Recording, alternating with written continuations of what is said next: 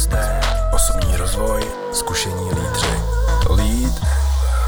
Dnešním hostem podcastu Lead and Learn je specialistka na vzdělávání a rozvoj Klára Černá, manažerka řízení retailové distribuce ČSOB. Její agendou je firemní kultura, inovativní projekty a digitalizace. Protože ji zajímá rozvoj lidí a fungování týmů, prošla si i kurzy, jako je sociomapování týmů, koučování, mediační výcvik. Dnes je aktivní v projektech v oblasti digitalizace a inovací pobočkové sítě ČSOB.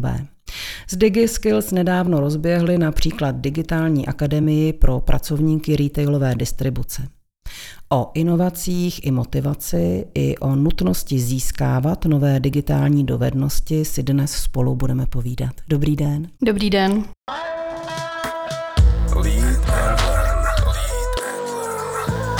Kláro, co jste se naučila ve škole a používáte doteď? Číst, psát a počítat. Jaké jsou vaše vzory a proč?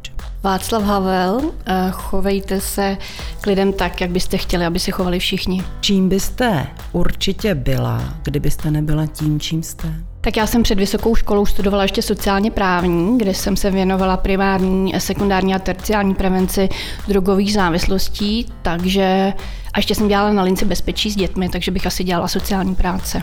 Čím myslíte, že jste inspirativní pro své pracovní okolí? Networking, vztahy, jsem komunikativní. Když klopítnete, o jaké moudro se můžete opřít? Může se tady mluvit sprostě, určitě, tak to vypípnete. Nedávno jsem slyšela, moc se mi to líbilo, že z každé prdele vede díra ven. Čím je pro vás vzdělávání a rozvoj? Celoživotní proces.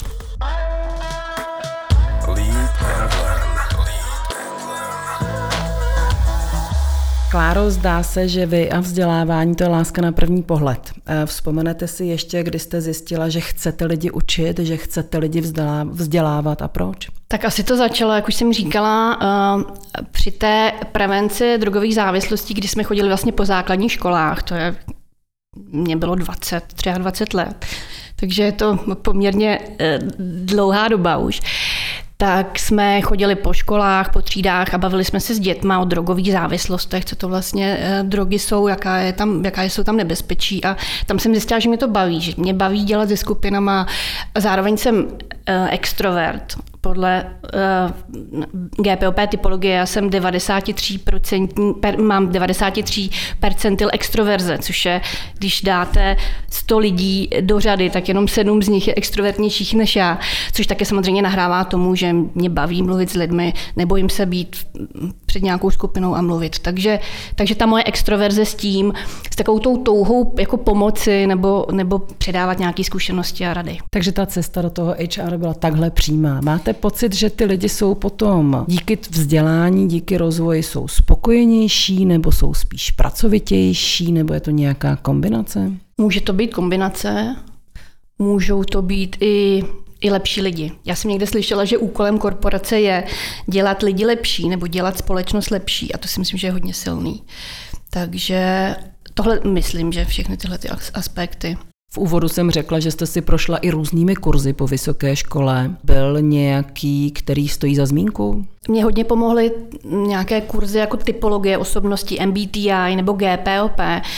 Hodně důležité je sebepoznání, protože když člověk zná sám sebe, zná své silné a slabé stránky, tak potom je pro něj snaží cokoliv. Jako pro cokoliv se rozhodne, tak zná ty své limity a je to pro něj jednodušší.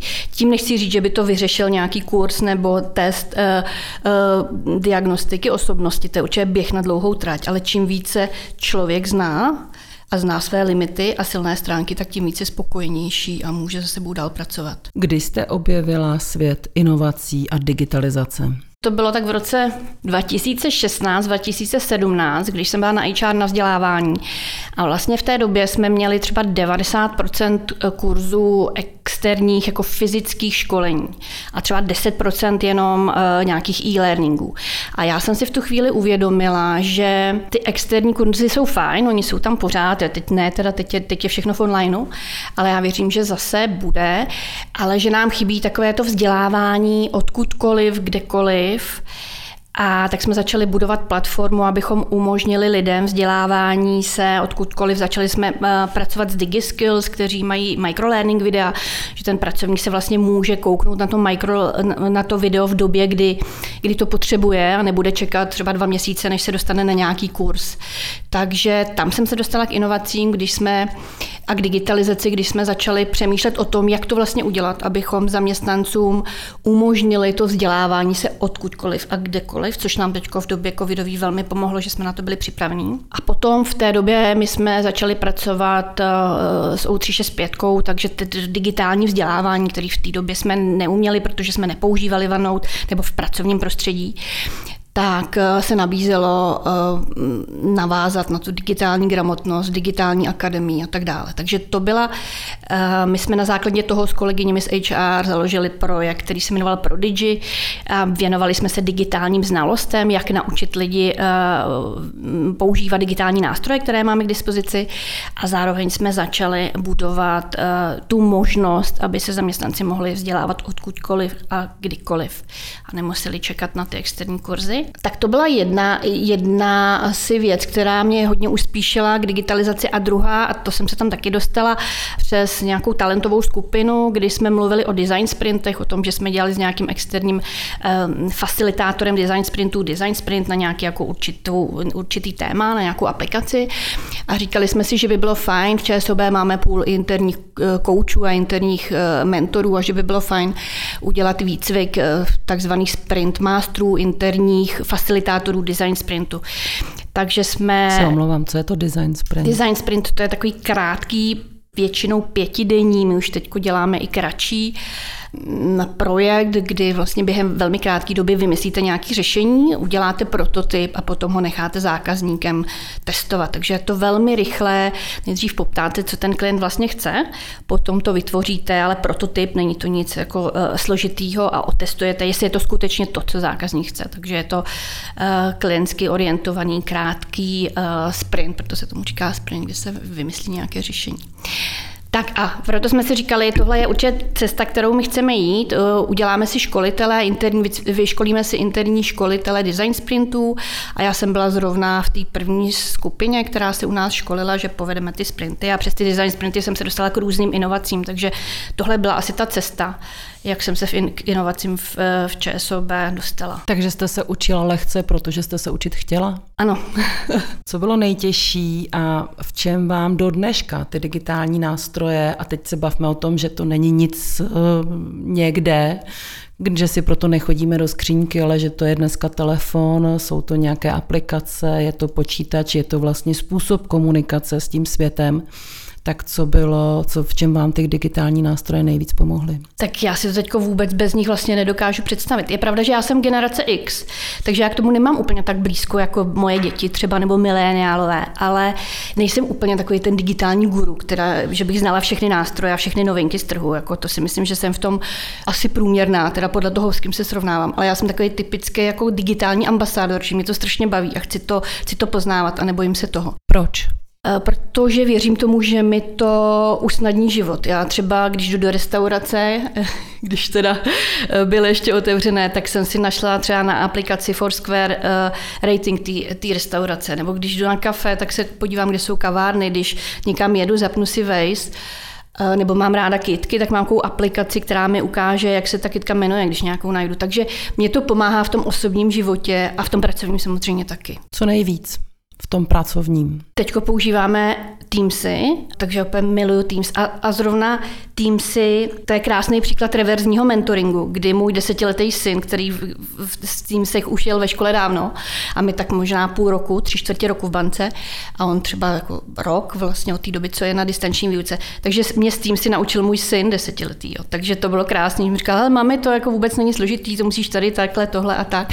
Takže hodně pracuji s Teamsy, protože to mě baví, že to mám na jednom místě, můžu tam volat, ukládat, četovat, a pracuji s OneDrivem, s OneNotem. Mně přijde, už jsme se o tom tady bavili, že ty aplikace i ty velké věci, které vlastně dneska používáme, ty komunikační nástroje stejně vlastně vymýšlejí lidi a ti lidi je vymýšlí podle nějaké reality, kterou žijí, takže nemá asi smysl mít zas tak velkou obavu a když člověk má dobře nastavenou tu hlavu a chce to pochopit a jak vy říkáte, nebo musí, takže se mu to určitě daří, ale stejně se zeptám, za tu dobu, co jste určitě museli proškolit i zaměstnance ve firmě nebo v bance, co jste museli pracovat se celými týmy a zároveň, co jste museli, což se asi teď zaměřujete, začít pracovat i s klienty té banky.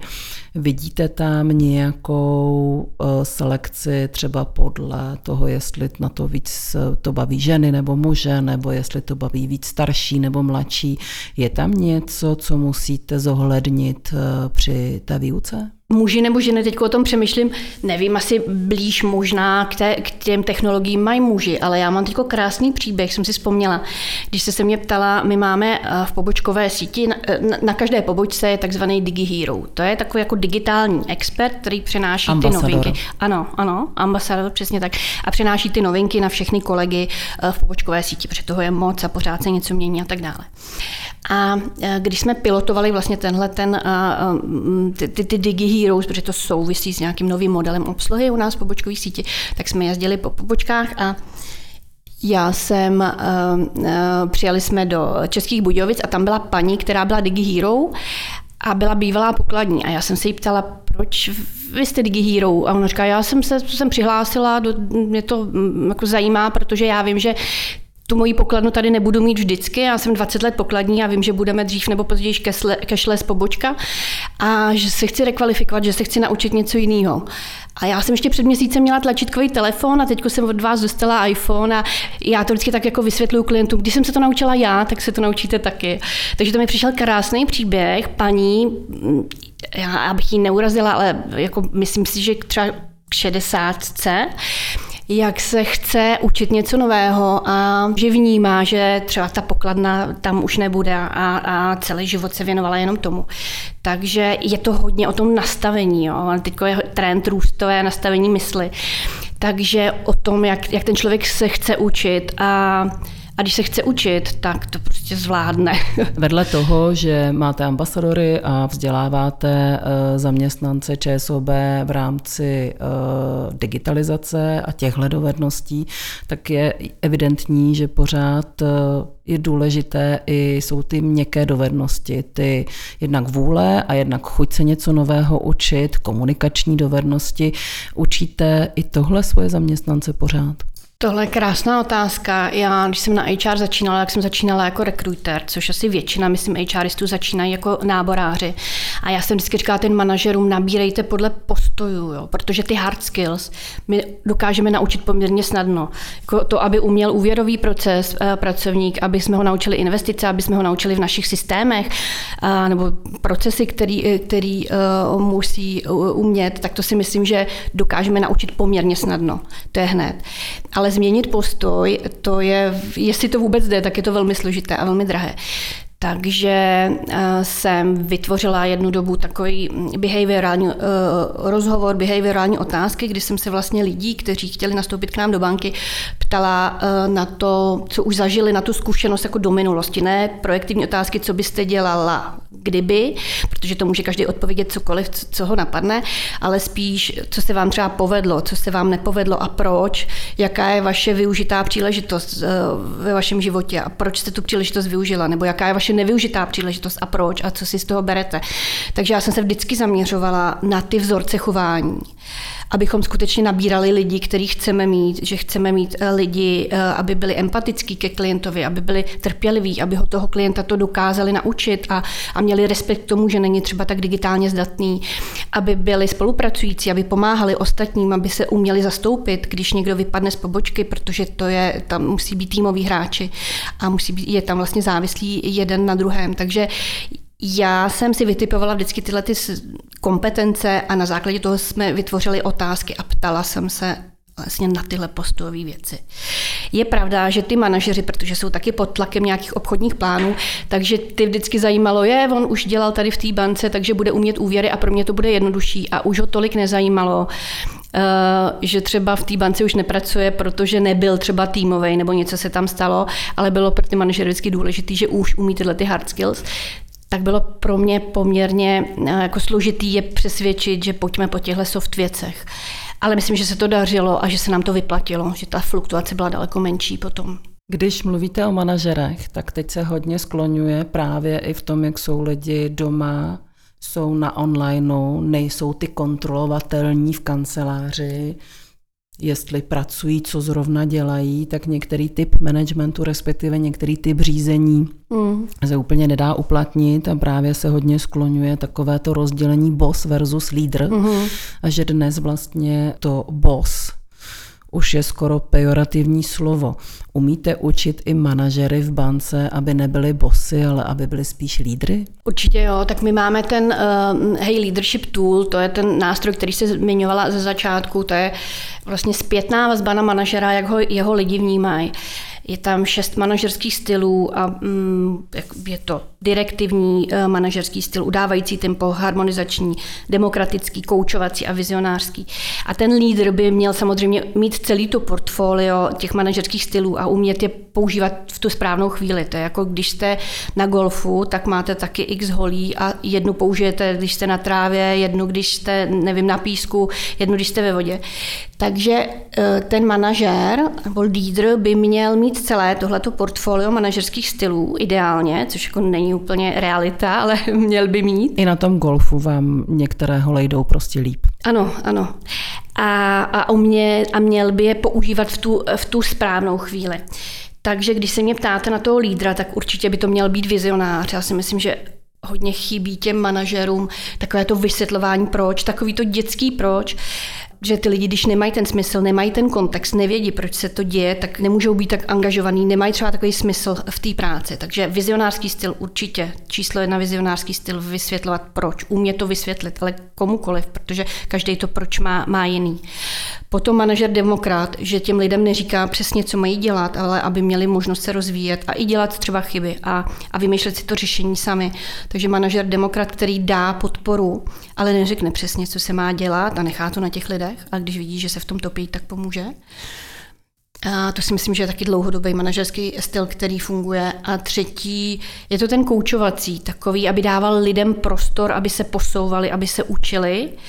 A to si myslím, že jsou 3 manažerský styly, který by měl v dnešní době každý lídr mít v nějakém zastoupení v tom portfoliu. Tyhle ty 3 určitě. Samozřejmě někde je potřeba direktivní styl. Jo, no, když bude hořet budova, tak nebudete nikoho koučovat, ale řeknete hoří, všichni opusťte prostor. Jo. Takže, a nebo když je krize, tak je potřeba jako zavelet a nebo používat ten takzvaný pace-settingový manažerský styl, udávající tempo manažerský styl, ale nemí to portfolio jenom na těchto 2 stylech, protože to není dobrý jak pro toho manažera a už vůbec ne pro ten tým. Co byla priorita toho minulého covidového roku, jak ve vztahu k vzdělávání zaměstnanců, tak ve vztahu k vzdělávání manažerů, kromě těch technologických věcí? Určitě vedení lidí na dálku, protože je to jiný, protože vám ty lidi nesedějí v tom open spaceově, nevidíte, ale můžu říct, že my vlastně už od roku 2016 jsme měli takovou osvícenou HR manažerku v té době, teď je v boardu, ale pořád má pod sebou HR, a měli jsme jako jednu z pilířů people strategie flexibilní způsob práce, kde jsme právě řešili tyhle ty věci, takže jsme na to byli velmi dobře připraveni. Flexibilní způsob práce nebyl jenom práce na dálku, ale byly i zkrácený úvazky nebo flexibilní čas. Jo. Nemusím dělat od 9 do 5, ale jestliže mě to víc myslí ráno, tak budu pracovat víc ráno, potom si dám pauzu a potom třeba ještě večer, nebo se k tomu vrátím o víkendu. Takže flexibilita bylo naše velký téma.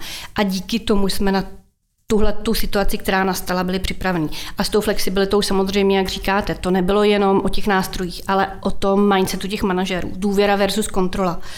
Jo, protože když ty lidi řídím na základě nějakých úkolů, dám mu úkol, tak já vidím, jestli ho splnil nebo nesplnil a nemusím mu každou hodinu kontrolovat. Jako pracuješ, sedíš u toho počítače, takže my jsme k tomu měli i ty soft skillový leadershipovský školení v rámci našeho leadership programu, tak můžu říct, že jsme na to byli vlastně připraveni i z pohledu tohoto. Budujete i komunity v rámci té firmy, že si ty lidi můžou vevnitř nějakým způsobem sdílet, co se jim třeba nepovedlo nebo co se jim povedlo? Určitě jo, to podporujeme velmi. Máme i takový projekt, jmenuje se Forwardino, kdy když zaměstnanec něco umí, protože v těch hlavách lidí je neuvěřitelné množství znalostí a informací a zkušeností. Cených. Ano, a ta firma to ani neví, jo, mnohdy. Takže jsme vytvořili projekt Forwardino, kdy vlastně zaměstnanci učí sebe navzájem. Když je někdo v něčem dobrý a chce předávat ty znalosti a zkušenosti, tak si vypíše kurz, může to být kurz na OneNote, že umí dobře s OneNotem a má tam nějaký tipy, triky, vychytávky nebo s OneDrivem, ale nemusí se to týkat jenom těch digitálních dovedností. Měli jsme tam kurz třeba krizového řízení nebo leadershipu nebo předávání zpětné vazby, takže i softové témata. A je to fajn, že zaměstnanci se vytěží navzájem a předávají si takhle ty zkušenosti. Takže ano, komunity budujeme a tohle je jeden z těch příkladů. A ještě my veškeré rozvojové programy, které děláme, tak děláme cross vlastně skupinou.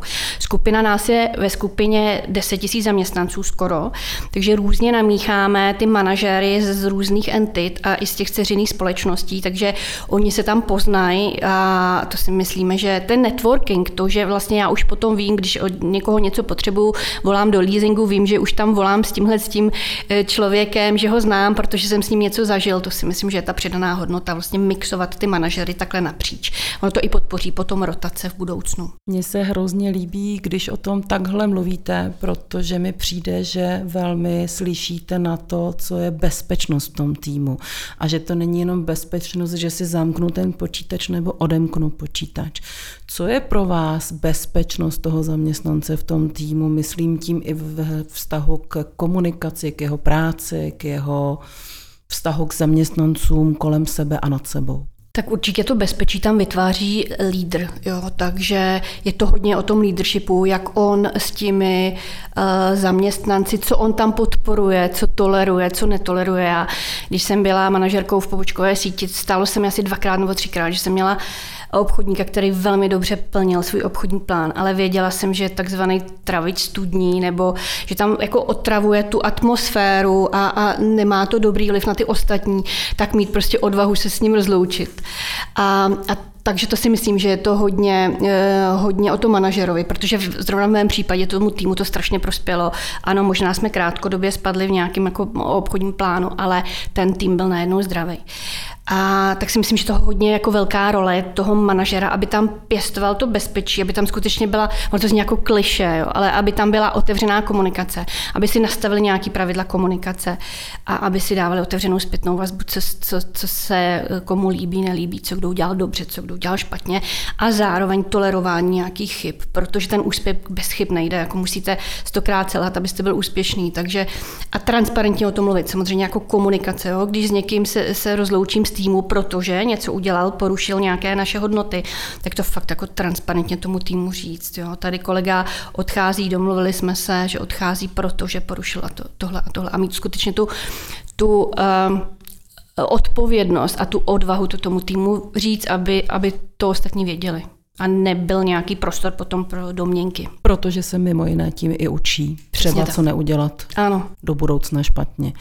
Téma posledních měsíců, také skloňované tam a zpátky, je work-life balance a life balance a vlastně ta kombinace toho, že člověk pracuje, ale přitom je doma, to domácí prostředí často je jiné než to pracovní, protože to pracovní vlastně stírá rozdíly. Jakým způsobem jste pomáhali zaměstnancům v tom, aby si nastavili ten work-life balance? Myslíte, že jako v tom onlineu teďko v covidové situaci, že jsou pořád v tom obýváku?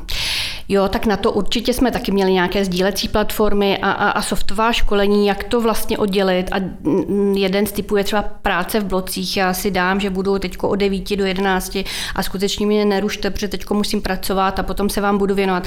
Je to složitý pro ty maminky, jsme se o tom bavili, děti na distančních výukách a tak dále. Takže je to určitě nelehká situace. Nevím, jestli se na to dá připravit a nevím, jestli se to dá nějak jako úplně dobře školit. A jestli se dá oddělit ten work-life a jenom ten life? Já teda jako nemám, se musím přiznat, já nemám ráda ten pojem work-life balance, protože...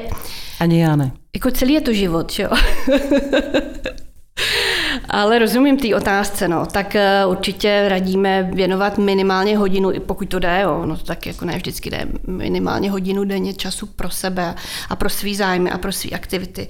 A skutečně tohle to nepodceňovat, ale říkám, ne vždycky to jde, když máte malé děti a musíte pracovat a starat se o ně a dělat jim svačinářku, učitelku a kuchařku, takže je to velmi složitý, jo.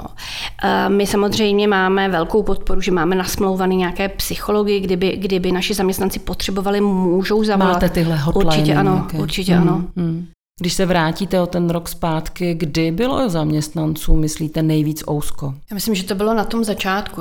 Jak říkám, my jsme byli připraveni flexibilně pracovat vzdáleně. To si myslím, že nebyl problém s technikou nebo s tím, že bychom to neuměli, ale spíš, že ta situace byla nová, že jsme nevěděli, jak to bude dlouho trvat. Teďko ty děti, distanční výuka, to bylo pro všechny nový, takže já si myslím, že to není jenom v naší firmě, ale že to bylo pro všechny nový a to byl asi ten nejtěžší moment. Jo? A teď se zrychluje, přichází ten biznis, zase se to otevírá. Co nám teď hrozí? No já vidím dlouhodobě takový problém v tom, že my se neumíme radovat. Jo? Se neumíme radovat z takových těch všedností, z takových těch momentů, které jsou moc hezký v tom životě. Já třeba učím děti, když večer večeříme, že si řekneme, co ten den se ti povedlo. Jo? Vždycky si každý řekneme něco, co se povedlo. Nebo já, když jdu večer spát, tak si vzpomenu a zapíšu si 3 věci, které se mi povedly. A nemusí to být nic jako velkýho. Jo? Teďko jsem si včera třeba psala, protože nejsem úplně excelentní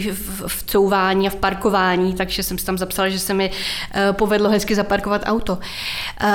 A mě to pomáhá v tom, že se během toho dne fokusuju na ty hezké věci, že si řeknu, já to si večer připomenu s dětma, nebo to si večer zapíšu. Já si myslím, že se neumíme radovat, neumíme si užívat takový ty všednosti, to štěstí a vidím to kolem sebe, ten spěch, jo? Že si vytyčíme nějaký cíl a teď běžíme k tomu cíli, ufuněný tam dorazíme, ani se nezastavíme, nepochválíme se, už vůbec se neotočíme a neuděláme nějakou retrospektivu. Teď neříkám, že to takhle dělají všichni, ale co vidím ve svém okolí. A potom zase ten cíl si posuneme a zase běžíme k nějakému cíli a zase jako se neuděláme tu retrospektivu a nevrátíme se k tomu, že žijeme ve velkém spěchu. To se mi připadá, jako, že je velký téma poslední dobou, nějak se trošku zabrzdit a popřemýšlet o tom, co vlastně chci a kam jdu. Myslíte, že mimo jiné tím, že jsme na tom onlineu a používáme ty digitální nástroje dnes v nějaké komunikaci, že chybí sdílení, že chybí ty kuchyňky, že chybí ty neformální rozhovory, že to je třeba to, co nám chybí? Extrovertům určitě, to můžu říct, že on každý má tu potřebu jinou. Jo? Ten extrovert potřebuje ty lidi, tu společnost, to je ten zdroj jeho energie. Takže to si dovedu představit, že jim chybí. Introvertům asi míň. Ale v tom pracovním životě si myslím, že to chybí každému. Minimálně si sdílet, jako co se povedlo, co se nepovedlo, na čem dělám. A to je zase jsme u toho role toho lídra, aby ten tým dával dohromady v nějaké pravidelnosti a skutečně s nima o tom mluvil, aby měli i ty týmové porady, byť se nevidějí v tom open spaceu, tak aby pořád byli v kontaktu a bavili se s nima, řídit tu diskuzi. A možná, když oni to neudělají sami ty lidi, tak on by to měl řídit a měl by to dělat on, aspoň ze začátku. Mluvila jste o flexibilním způsobu práce před covidem, který se vám v bance definitivně hodil i v rámci covidové doby, kdy všichni byli na onlineu. Jak to plánujete do budoucna? Já si myslím, že tak kolikrát jsem slyšela, že až to bude zase jako dřív, jo, což a ono jako, už to nikdy jako dřív nebude. Přesně, ono už to nikdy tak nebude. Já si myslím, že nás čeká hybridní způsob práce, že skutečně někdo bude chodit do toho open spaceu. Já teda chodím, když můžu, tak já tam jdu. A jsou zaměstnanci, kteří budou dělat z domova. Jo. A zase pro toho manažera to bude výzva tenhle ten tým, který se neuvidí nějakou delší dobu pohromadě, tak to nějak skoordinovat, protože někoho tam bude mít a bude s ním víc, třeba v komunikaci, někdo bude doma, tak vybalancovat to, aby vlastně pracoval s celým tím týmem. Necháte tu volnost na těch zaměstnancích? Předpokládám, že jo. Předpokládám, že nějaké kombinaci s tím rozhodnutím toho manažera. Určitě. On nejlíp ví, jak ty lidi dělají, na koho se může spolehnout a tak jako... My nejsme firma, která by něco nařizovala, jo. Takže já předpokládám, že ty lídři to vědí a že to nechají na těch lidech, na tom, jak se domluví. Jo. Vy se dnes staráte o zaměstnance v pobočkové síti.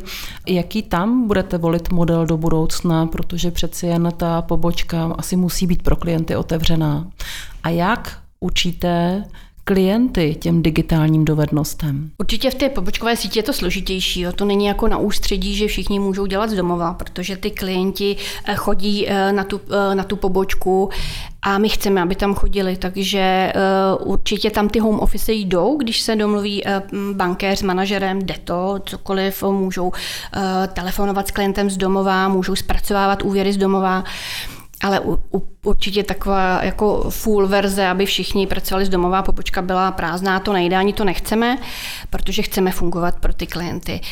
Chceme být nadále vztahovou bankou, aby jsme byli skutečně empatičtí ke klientovi, jak jeho potřebám, aby jsme byli experti a uměli mu poradit s čímkoliv, co on řeší a měli digitální mindset. Takže a dokázali toho klienta naučit s těmi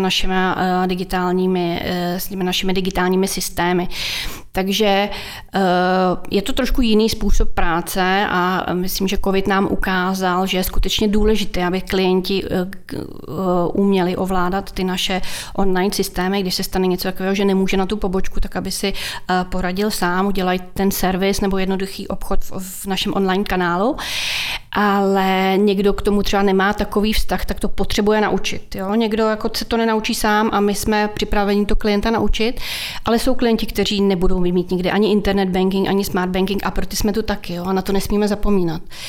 Že digitalizace a online systémy, to je určitě fajn a je to trend a my hodně do toho šlapem, jako ostatně všichni banky, ale naše přidaná hodnota je být tady pro toho klienta a pomoct mu a fyzicky se s ním potkávat i tak, pokud o to bude zájem ze strany klienta.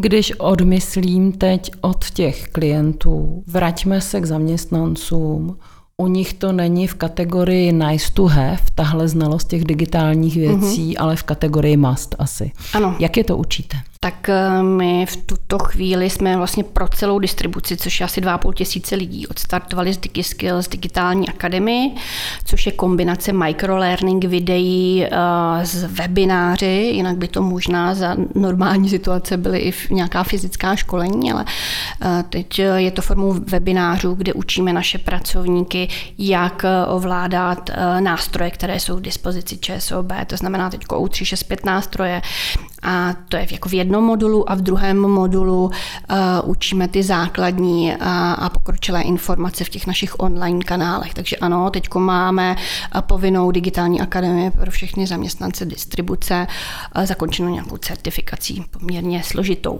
Je ta certifikace to, že máte jistotu, že se to ti lidé naučí? Tak jistotu nemáte nikdy. Já jsem jako hodně, ten, kdo mě zná, tak to ví.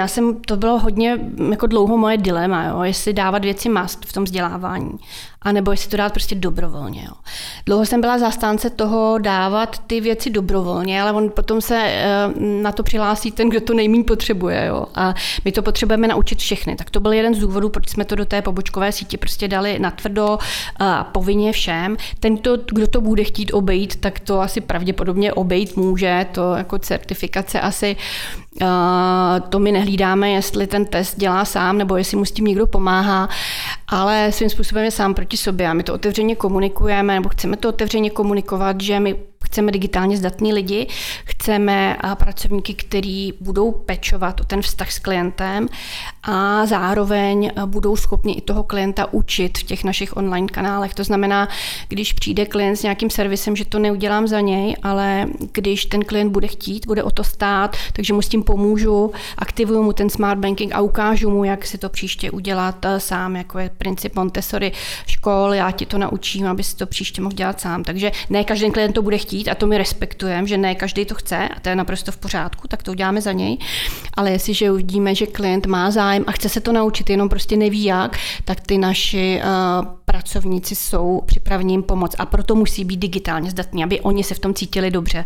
Protože když oni se v tom nebudou cítit jistý, tak to nebudou nabízet ani tomu klientovi. Jo. Takže jsme začali prvně od nich a si myslím, že to je tak správně. No.